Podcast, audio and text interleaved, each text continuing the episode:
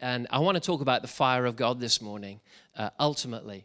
And uh, so, but we're going to take a while to get there. Let, can I just, I just found this fascinating. I was, I was uh, reading this passage, Matthew 24, in the Passion Translation, which is uh, perhaps in places more of a paraphrase than a translation, but it does give us interesting things to look at, okay? So I'm going to read it in that. You can follow it in Matthew 24, whatever version you're in, and you're going to get fairly similar stuff. And I'm going to just, because it's a long passage, I'm going to pick out a few phrases. But if, I just find this such a description of where we're at. And it's Jesus talking about the end times. Okay, and the disciples have said in verse, oh, got the wrong glasses on. The disciples have said in verse, about three, something like that, in Matthew 24, tell us, when will these things happen? What supernatural sign should we expect to signal your coming and the completion of this age? Then verse 4 says, Jesus says, At that time deception will run rampant. So beware that you're not fooled, for many will appear on the scene claiming my authority or saying about themselves, I am God's anointed, and they'll lead many astray. You'll hear of wars nearby and revolutions on every side, with more rumors of wars to come. Don't panic. Everybody say, Don't panic. Don't panic, Mr. Mainwaring. Don't panic or give in to your fears. Fear is something we can give in to. There's a great question. God, you could preach all morning on that, couldn't you? Uh, for the breaking apart of the world's systems is destined to happen. Everybody say, wow. Say it backwards. Yeah, there you go. But it won't yet be the end, it will still be unfolding. Nations will go to war against each other and kingdom against kingdom, and there will be terrible earthquakes, seismic events of epic proportions, horrible epidemics, and famines in place after place. Listen at what Jesus says is happening when that's going on. This is how the first contractions and birth pains of the new age will begin with horrible epidemics and wars and earthquakes. And he goes on, Are you ready for your fridge magnet? Here it is. You can expect to be persecuted, even killed, for you will be hated by all the nations because of your love for me. I, w- I want to get your posture right. You're not, we're not here to be nice church, right? Anybody? There's a fire that burns in me that the world can't touch. How about you? Right? Many will stop following me and fall away. They'll betray one another and hate one another. Um, there will be such an increase of sin and lawlessness that those whose hearts once burned with passion for God and others will grow cold. But he goes on to talk about the gospel being shared around the world. Anybody feel that there's something in that for where we're at in the world right now? And Jesus calls them birth pains.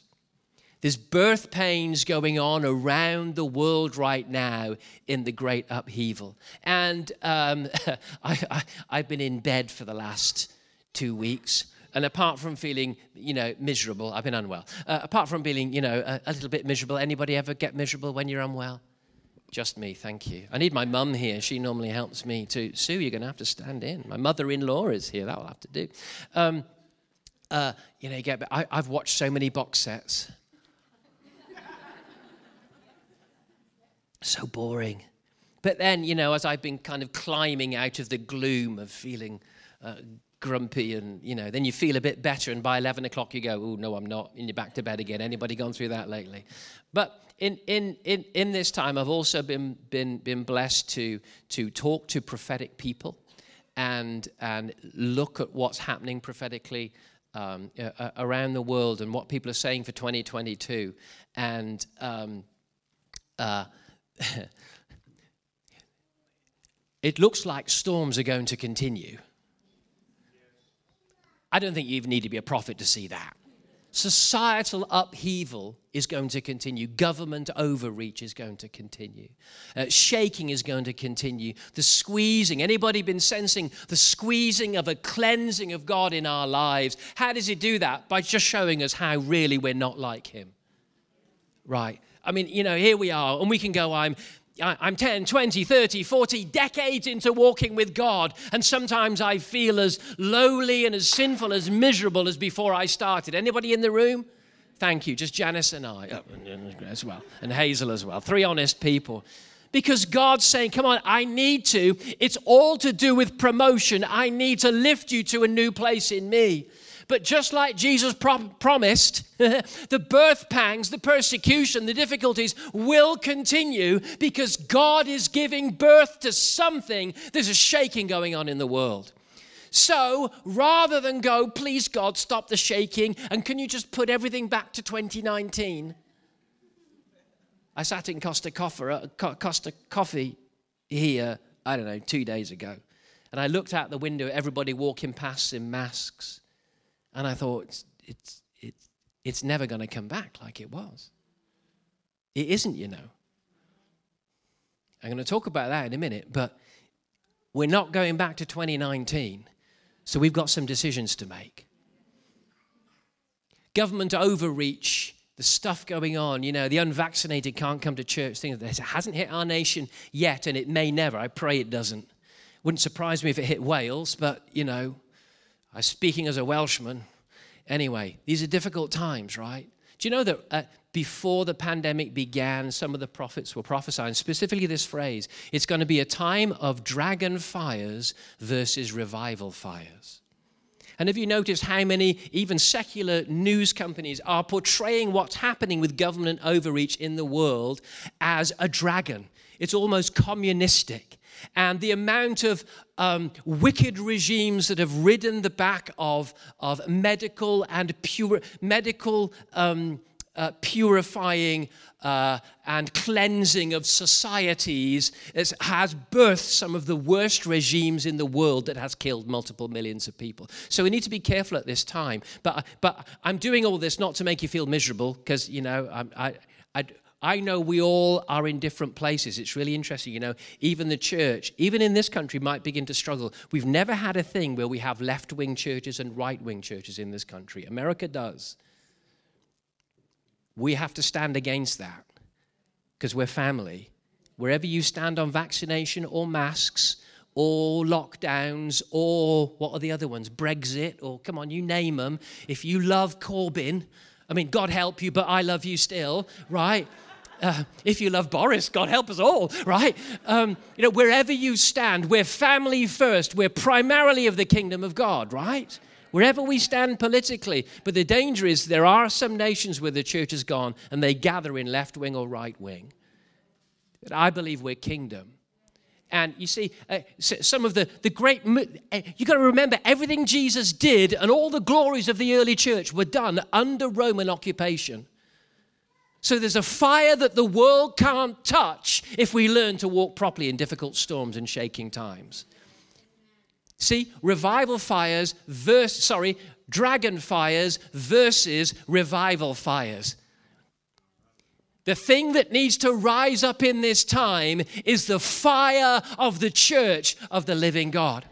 I believe the church church has been decimated in this time. I mean, again, I'm talking to pastor after pastor who has a, a small percentage of the amount of people in their churches than there were. People are falling away in droves. And what's even scarier is pastors are falling away in droves. We have a massive fight on our hands, and I don't want to downplay it because it is a shaking time. And so, I want to, what I want to say to you this morning, I'm getting to my point. Are you ready for it? In the season to come, only the radical will win. It might be a remnant, but it has to be a radical remnant. Radical fire, radical Bible believing, radical prayer, radical friendship, radical love, radical unity. What is going to happen in this coming time? In the midst of the shaking, the radicals will win while the nominals will fall away. There will be a great falling away in this time. But my challenge to you this morning is decide in the midst of the shaking, I will be one of the radical ones. I am not going to bow down to the ungodly. I'm going to, if I find myself in a fiery furnace with Shadrach, Meshach, and Abednego and one other who is like a son of the gods, then that's where I'll be. But listen, it is time to nail your colors to the mast and choose that if Jesus is real, then I'm going after him. C.S. Lewis said Jesus was either mad, bad, or he is the Messiah. Make a choice because consumerist, comfortable Christianity will not win out. Your heart will grow cold. Once a month attendance in church, you will grow cold and you will not be walking with God in 20 years' time. But if you choose to live a radical life running after the things of God, if you choose that the Bible is God's word, C.S. Lewis said the Bible is either completely crazy and irrelevant or it is the most important book in the world. Which is it to you? Because the season to come, the radicals are going to win. So, how are you going to spend the rest of your life? Come on, somebody, growl at someone near you. The season ahead, the era ahead is for those that choose to be radical. I know no greater passage. Should we take church back to its very beginning? Acts chapter 2. Because if we want to find out how we're going to do radical, we've got to go there. Acts chapter 2. Are you with me? Come on, open it up. Acts 2.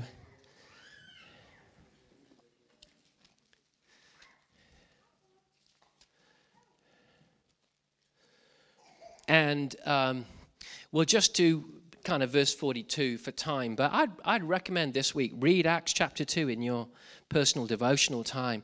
Acts 2:42 so there's been an outpouring of the Holy Spirit, and then this is this is the resulting culture, right? It says, you know it well. They devoted themselves to the apostles' teaching.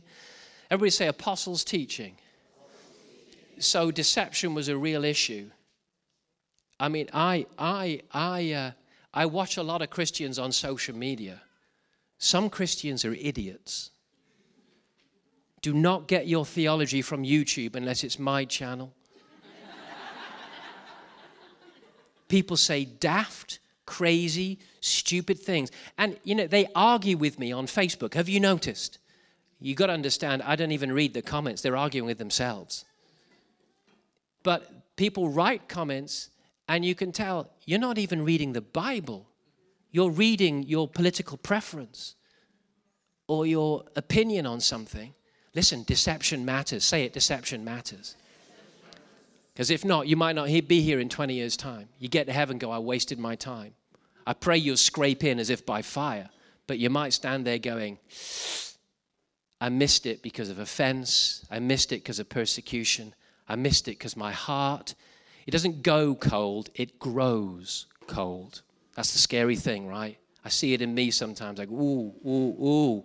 Hey, it's only a few degrees off, but you're growing cold. The, the, the attendance, the, the, the, love of prayer, the love of the Bible, the, the being together with other believers slowly goes. It, go, it goes from three times a week to once a week to once a fortnight to once a month will do. Hey, I can know Jesus in my everyday. And like a coal lifted out from the fire, it slowly goes cold.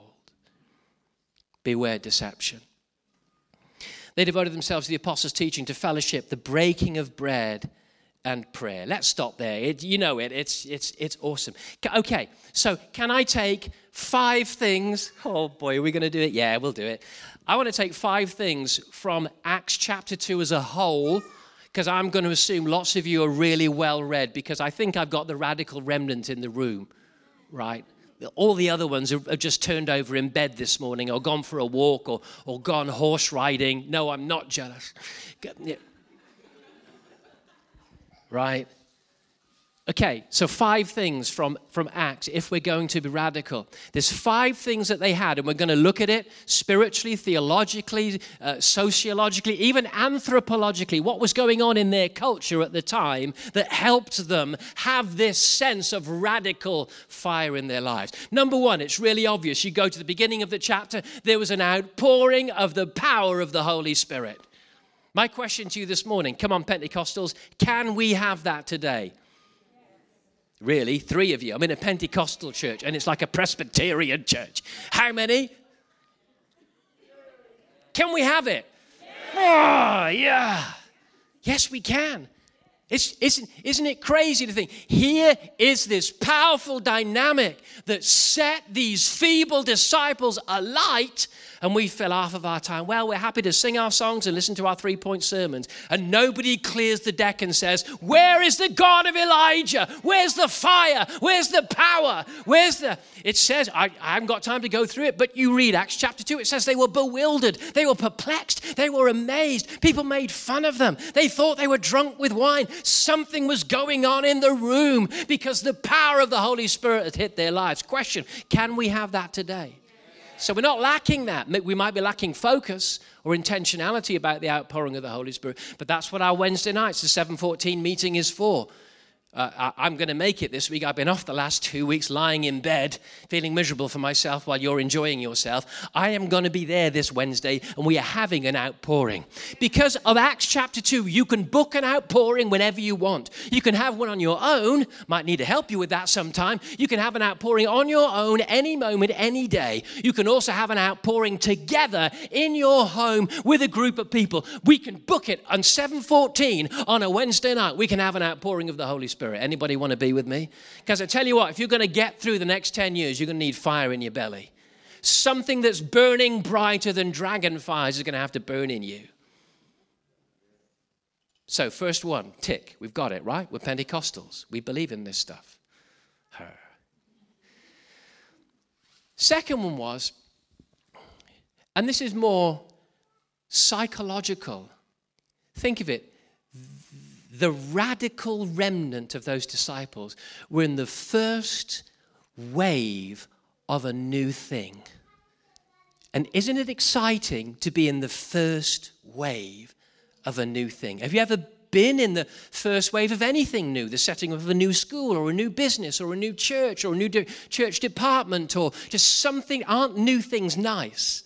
They brighten the eyes. Everybody's um, attention gets grabbed by it again. People begin to serve and sacrifice because new is exciting. They were in the first flush. Now, I think they'd been through a traumatic time, had they not? right? They followed Jesus for three years. That was hard enough. Then Jesus died. That was terrible. None of them virtually were at the cross when he died. They'd all scarpered and were sitting around miserable watching box sets just like me. But then he, he begins to appear to hundreds of them. And even of the hundreds he appeared to, only 120 turned up in that upper room. Isn't it interesting? How easy it is to grow cold. Do you want to be in the remnant or not? And listen, there in that upper room in lockdown, in a world filled with political difficulty, Roman occupation, we think revival means everything's going to be easy. I'm going to agree with everything politically going. People are only ever going to be nice to me. No, the greatest, most radical moves of God happen in the midst of wild political upheaval. They happen in the midst of persecution and pain. Let's stop looking for happy. Let's start looking for kingdom. Anybody? Both of you. They've been through this trauma, grief, pain they had a choice in that upper room. Work with me. Was it going to be an end or was it going to be a beginning?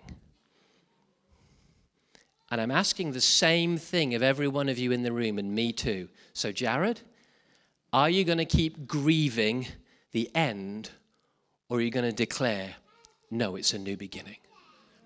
Come on because you have a completely different heart state. The grieving end of life as it was, we can sit living in that. Or we can say, No, I believe these are the birth pangs of something in God taking place. If you've read my book 500, you will know we are alive at a pivot point in history. It is no surprise, I said it three years ago, that great upheaval is taking place in the world right now because we're alive at a pivot point in history. We have a choice to make. Is it going to be the end of or the beginning of a great new era in your life? Which shall it be? They're a perspective, aren't they? The, the caterpillar turns into a butterfly in a, I always forget, cocoon? Chrysalis, that's the word, in a chrysalis. And I heard someone else do this sermon. It's a great point. I just think it sums up today. You know, you would think if you take the, the chrysalis partway through its journey from caterpillar to butterfly that you'd find a caterpillar with kind of half developed wings in it, wouldn't you? But apparently you don't. Have you heard this sermon before? What do you find? Caterpillar mush. In other words, it all breaks down into nothingness before beauty begins. Anybody feel like they're in the mush right now? Come on, whisper to the person next to you, mush, mush. Come on, mush, mush. It's all a bit mushy. Vicky doesn't like mushy peas. She goes for garden peas. I, I like mushy peas, but I don't like mushy times. I like definition. I want to see the beautiful wings forming. Anybody? So, right now, I don't know about you, I have a great propensity to grumpiness at the moment. Is anybody on my planet? I refuse to pretend that I'm, I, am i am steady and everything's okay. I'm struggling with this season because everything is mush. So, I have to make a daily choice, sometimes multiple times a day. No, this is the beginning of something. And that comes with a flush of excitement and sacrifice and commitment if you really believe it's the beginning of something. If you really believe it, we're going to pray our way into something. We're going to behave our way into something. We are willing, they were willing in the book of Acts to adjust their diaries, adjust their plans, adjust their life hopes and dreams because they realized something has come along that I didn't expect, but it's Jesus. And therefore, I'm running after it and I'm gunning after it with everything within me to run after the things of God. Choose that this is the beginning of a great new day in your life.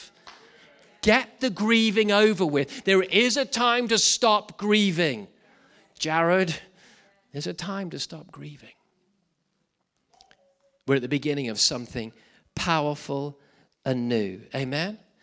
Um, so, the first one, we can have the outpouring. The second one, we can choose. It's a new day. Maybe in Revive, we need to start using new day language. It's a new day. Things aren't what they were. I know.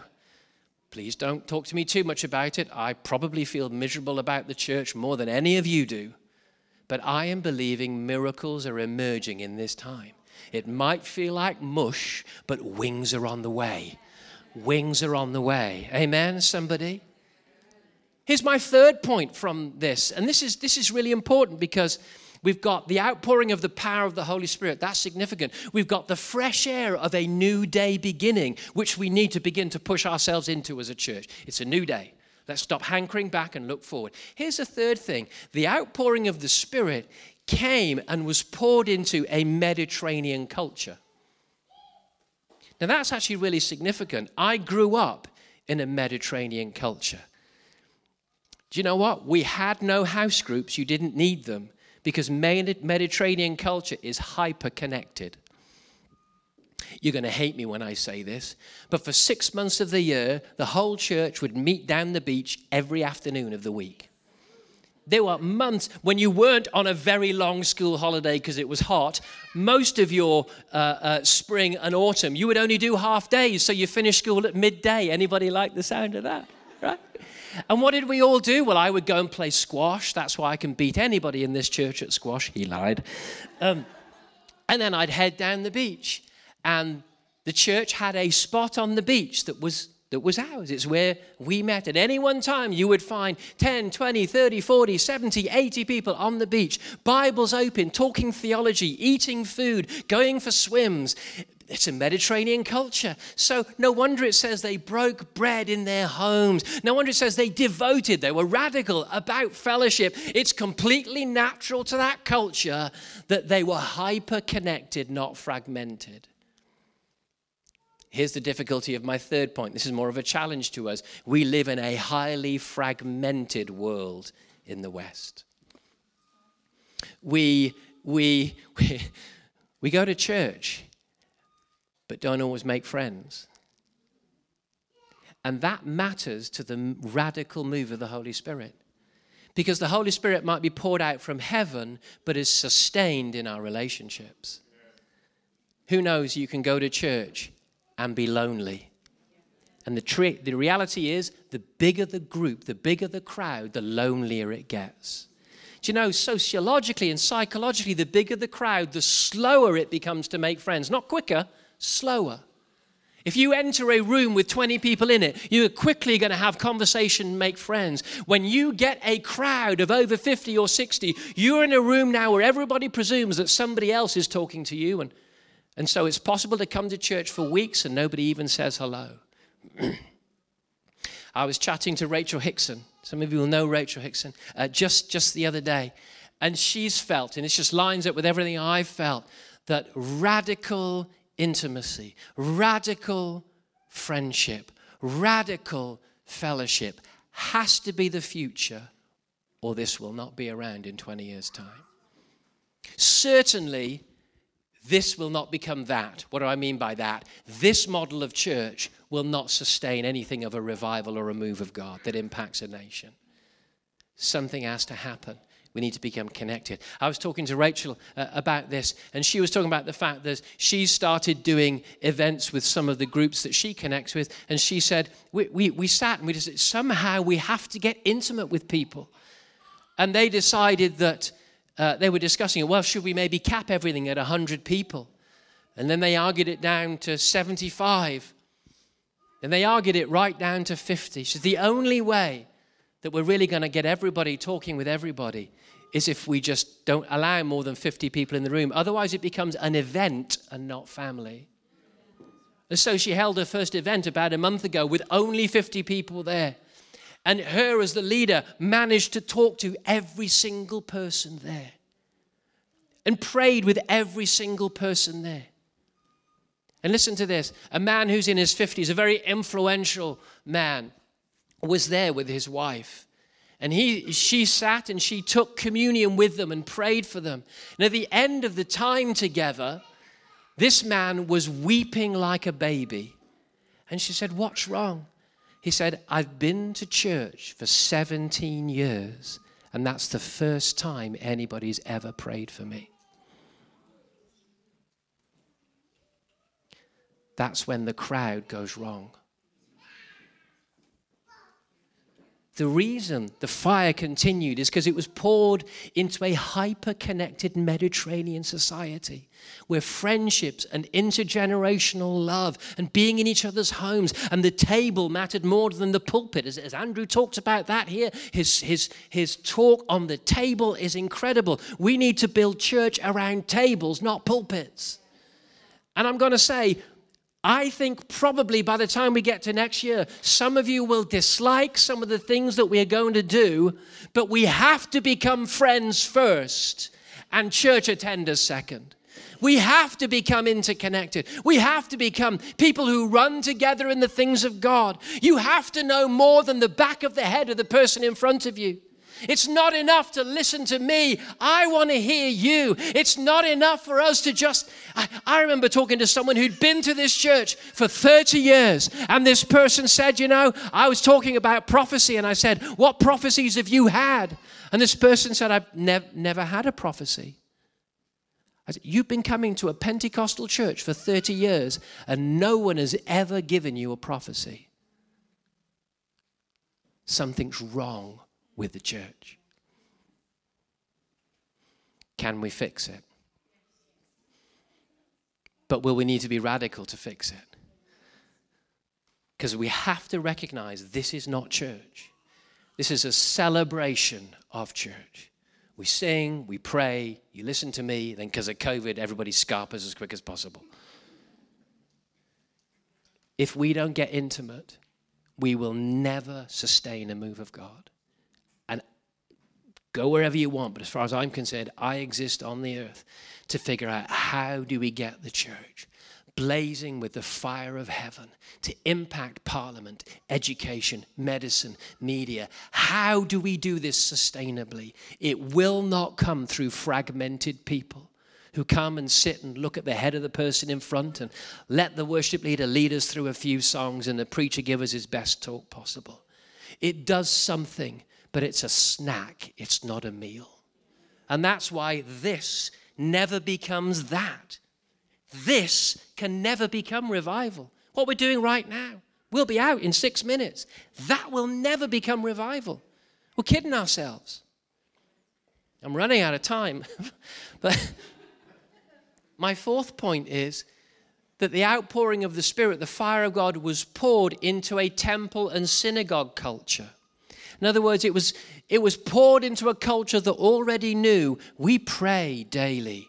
We gather in different ways, in different points through the day and through the week, and we have Sabbath and we gather weekly. Spirituality was part of the culture that could sustain the fire. Where do we find ourselves? Well, we find ourselves in a culture. Look at the guys going up and down out the back there. Give them a wave, look. They're beeping away out the back, fixing the Christmas light. Oh, they're putting a banner up. Um, what am I saying?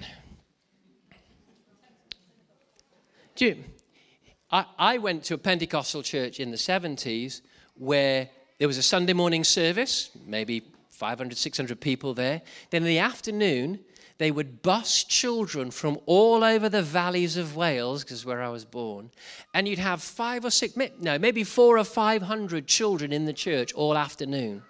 I think the parents, nod, nod, wink, wink, were happy to send them off for a couple of hours. Sunday afternoon was the thing, right? But this means there was, a, there was in this nation, for some of you that are newer to the nation, there was a Sunday school culture. It disappeared. There was a I go to church on Sunday culture. Some of you still have it, but you are becoming rarer, radical animals in the world of spirituality in our nation. So, what the Holy Spirit is poured out to in our context is a consumerist, busy, working longer hours than ever before. Would you believe it that in the 80s, the people that talk about what the future is going to be like were saying we'll all be working 20 hours a week? How wrong could you be? People are working 40, 50, 60, 70 plus hours a week and then trying to recover through endless leisure and pleasure. And the reality is, spiritual psychologists would say this generation doesn't even have the time for spirituality. This will never equal that. What we are living as now will never become revival unless there's a radical remnant to say, This is important to me, that the kingdom of God comes in our nation that we're going to lose the queen pretty soon. We're going to lose a Christian head of this nation that at least speaks the gospel out once a year at Christmas, that at least stands for the values. It was a news item. She didn't go to church one Sunday. That generation's going. How will this generation stand? We are not poured into a temple culture anymore. It's gone. So, how will we sustain a move of God in our nation unless we decide I'm going to be countercultural? I'm going to choose to give my time to the presence of God and the people of God to carry the power of God to a hurting world. I will give my time. The radical remnant will thrive in this time, while the nominal will not be here in 10 years' time. I guarantee it people that can't stand a bit of persecution. And persecution is not a few negative comments on Facebook, I mean real persecution. Who are we going to be with our lives? It just so happened that the outpouring of the Spirit into that temple and synagogue culture enable. You know, they carried on a lot of their messianic spirituality, Jesus spirituality. They carried it right alongside the Jews. No wonder Jews were getting saved left, right, and center. We don't have that. We're in a culture now where we think we're committed because, because we tithe and well done. We go to church once every three weeks. I've got leaders that come to church once a month. They are never going to carry revival probably not going to last that long in the church either, because I need leaders who are going to walk with God. But we've fallen for a culture that will not sustain a radical fire that will counter the dragon fires of this world. I'm looking for a remnant. God's looking, more importantly, for a remnant. It could be the most exciting time of our lives if we say, That's it, we're going for it. You know, stuff stuff mortgages, stuff, stuff box sets, unless you got the flu. Could be the most joy filled time, filled with the fires of heaven. Instead of rocking around on this ship that is tossed to and fro on the waves, governments changing their mind every three minutes, science that can't agree on anything. We need God. We need a fire that the world can't touch anybody. The last thing, the fifth point, is that the outpouring of the Holy Spirit was poured into a Jewish nation that was under Roman occupation, which is bad. But God decided, I'm going to make the most of it. The Romans are really good at road building. If I want to get the gospel out quick, I will allow Rome to invade Jerusalem and build all those straight roads out into the known world. Why did the gospel spread so quickly? God was using what man thought was bad. God said, tolerate the political weirdness, tolerate the fact that you're under oppression, but you're not under heaven's oppression. You're under heaven's power. We're going to use those straight roads. Listen, you have a straight road into work tomorrow morning. You have a straight road to your family this afternoon. You have a straight road into places of influence. You have a straight road into the internet. You can reach the world from your living room right now. We have straight roads built. So this is an easy one. Tick, we got it. We can take the fire out now. We need to work on the intimacy. We need to work on how much time we come together to encounter God. God, which is why we want to take Revive to a place where it's somewhere that is open seven days a week to pray when you can, to seek God when you can, to eat food when you can, to hang out when you can.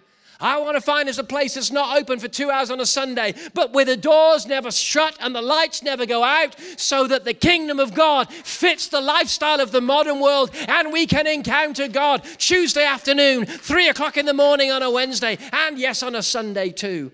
We need to redesign church for the world that we're living in. We need to create a new temple and synagogue culture, and it has to be in the world that we live in with all the shifts and the different work patterns. We have to develop a church that says anytime you will find the presence of God and you will find friendship and food if you come to this place. That's where we're heading, people. I know of no other way to do it. Because otherwise, this will never equal that. And I don't want to be caught pretending that it will. So, you ready for a journey, Radical Remnant?